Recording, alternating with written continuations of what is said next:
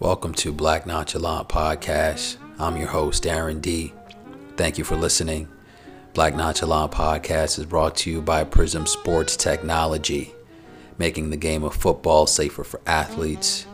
Black Nonchalant Podcast is also brought to you by King Cologne, guaranteed to keep the ladies smiling and give you the confidence of a king. Black Nonchalant, coming up next.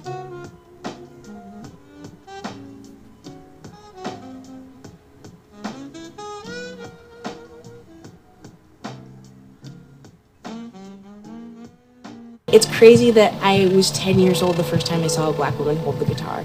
I don't want this next generation to like, I want them to be bombarded of, with images of like black women like playing music, like actually playing and making music. Um, because I think it's really beautiful and expressive and joyful, and I think it's something the world needs. Again, thank you for listening. Subscribe, rate, and share this podcast, Black Nonchalant. Sensitive Stoner and the Trap, Tracy Chapman, Joy Oladokun. When I first heard Joy as she strummed her guitar and sang with all this composure and grace, I was instantly captivated by the talent flowing out of this young lady. Dripped out in a denim jacket, torn jeans, and flowing dreadlocks, she set the stage on fire young, black, queer, and fucking gifted. In defense of my own happiness is her sophomore project, a truthful and powerful body of work. Let's get into it. Smoke is the opening track. This song didn't immediately appeal to me in a personal or emotional way. It wasn't until I caught the themes the composition touched on, at that time it started to resonate more, those subjects being love and faith. We get her vulnerability from the onset of the project. Rather than spoon feed the audience, she goes right into the heavy shit. The transparency is appreciated. The writing is my favorite component to the track. I found it creative how a burning joint of weed is used as a symbol of the problems that we're all scared to face. And instead, we let the problems fester, in turn, making shit worse. The writers make it clear that everybody needs somebody when the problems are overbearing. When the theme of love is unveiled, it's presented as a symbol of support in trying times. It's also presented as a symbol of profound insight given by a lover. That advice being, you can't leave your problems to burn because that'll spread the flames. The only way through the smoke is not to go around it, but to courageously face it. The record embodies a gloominess, but she touches on faith. That presents as a light at the end of the tunnel. The chorus also giving the song a feeling of I can battle my demons and come out victorious in the end. Track 2 Sunday. The drums give this record a ridiculous amount of power. The drums are effectively used throughout the album, but this record in particular was the most satisfying for me because it gives the song almost this revolutionary feel. It kind of carries the spirit of the black leaders from the past, Fred Hampton and Malcolm X. It's some of the most subtle things in composing that make me go wild. Like 24 seconds into the track, the record goes silent. But way beyond, in the distance, they added one beat of the drum, an ingredient so minuscule but also vast in nature. I'm a firm believer in that anything a black choir touches becomes gold. Guaranteed Midas touch. The gospel aesthetics within the track adds an additional layer of beauty to the framework, but pleasingly secular too. Devil's music also holds a place in my heart. The record really comes to life for me when she's crossing the bridge of the song. Vocals, passion, gospel aesthetics, keyboards, drums.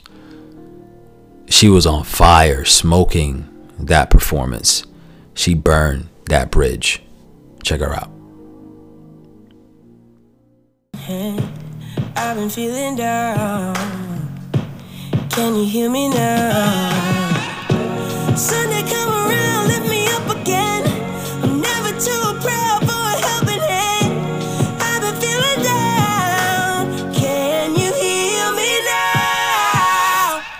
Sunday, carry me, carry me down to the water. Wash me clean. I'm still struggling. Sunday. Bad Blood comes next on the track list.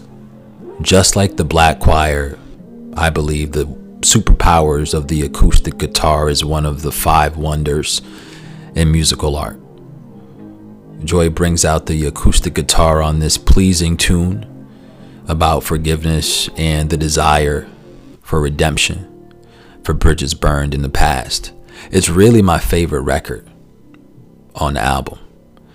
The vocal performance gives me this tingling sensation of pleasure, a warm, fuzzy feeling in my soul. It really has healing qualities. And this isn't hyperbole. She really did her fucking thing over those guitar strings. They also sprinkle either the tambourine or maracas to the production, adding to the pleasing ambiance of the song. Unwelcoming World, track 4. Joy continues to incorporate the guitar, but unlike Bad Blood, which has more qualities of a ballad, this track has more of a funky attitude merged with tense and paranoid sonics. The violins adding to the eeriness and the value of the composition. The downside of the song being her lackluster vocals on the chorus, almost sounding uninspired and forced. The cadence of the chorus didn't impress me at all, really. Big fan of the team of writers on this project, but the message or story attempting to be conveyed falls short on track four. But at this point on the album, it's clear that she can hold her own in many musical environments. And she can do it predominantly alone and still demands all your attention. She only has one feature on the album. Who do I turn to is number six on the set list. It's just Joy and the piano on this record. No other bells and whistles. The simplicity and intimacy of the arrangement makes for a perfect ballad. And what I enjoy most is the political message the writers share their thoughts on with this piece. I thought it was interesting that she wrote it alongside a white woman, Natalie Hemby. And it's interesting because the song is about the black community's relationship and dark history and present with law enforcement. But human rights defies color barriers, so the two were able to construct a powerful and thought provoking melody for the audience. It's, it's just great to see a young black woman and rising musician user platform to speak on the experience and fears of black people. On the record, Joy sings, No one's putting out the fire, they only fan the flames. People all around the world peacefully protested the killing, the murder of George Floyd, and the need for police reform.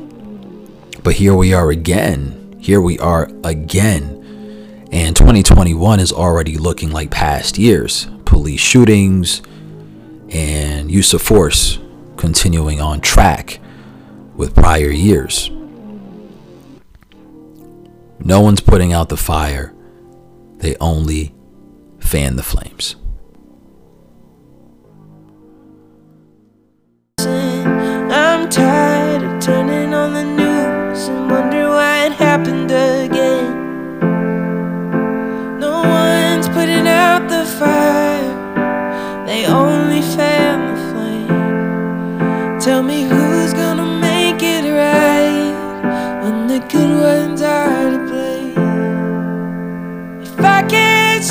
Myself, if it's all black and white.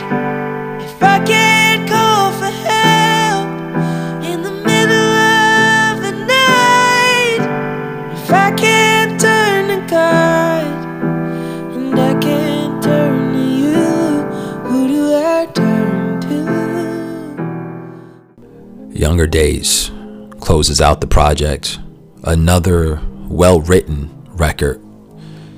She starts off with the steady tap of the chimes. Then the keys make their way to assist the drums. Along with the keyboards came Joy's voice as an instrument. She's reflecting on her past and expressing the content in who she's become today. After the keyboards came in, the strings made an appearance, the guitar and violins to open up the second stanza. When the artist pulls out the violins, it's an artistic zone where hits are crafted. She waited until the end of the album to really fuck with the brass. But when she finally gave the horns center stage, it was a perfect, triumphant conclusion to a well put together project.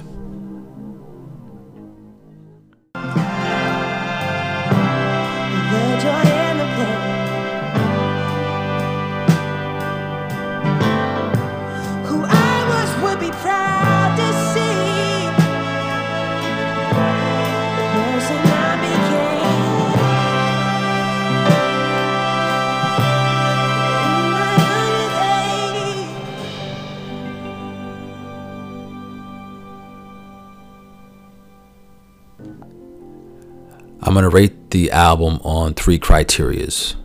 One, completion percentage. I recommend seven of the 10 records. That's 80%. Two, replay value is average. And three, impact is high. In conclusion, I give the record a four star rating. Joy Oladokun. Thank you for listening. You are appreciated. I don't wanna talk to God. I just wanna smoke weed. Mercy.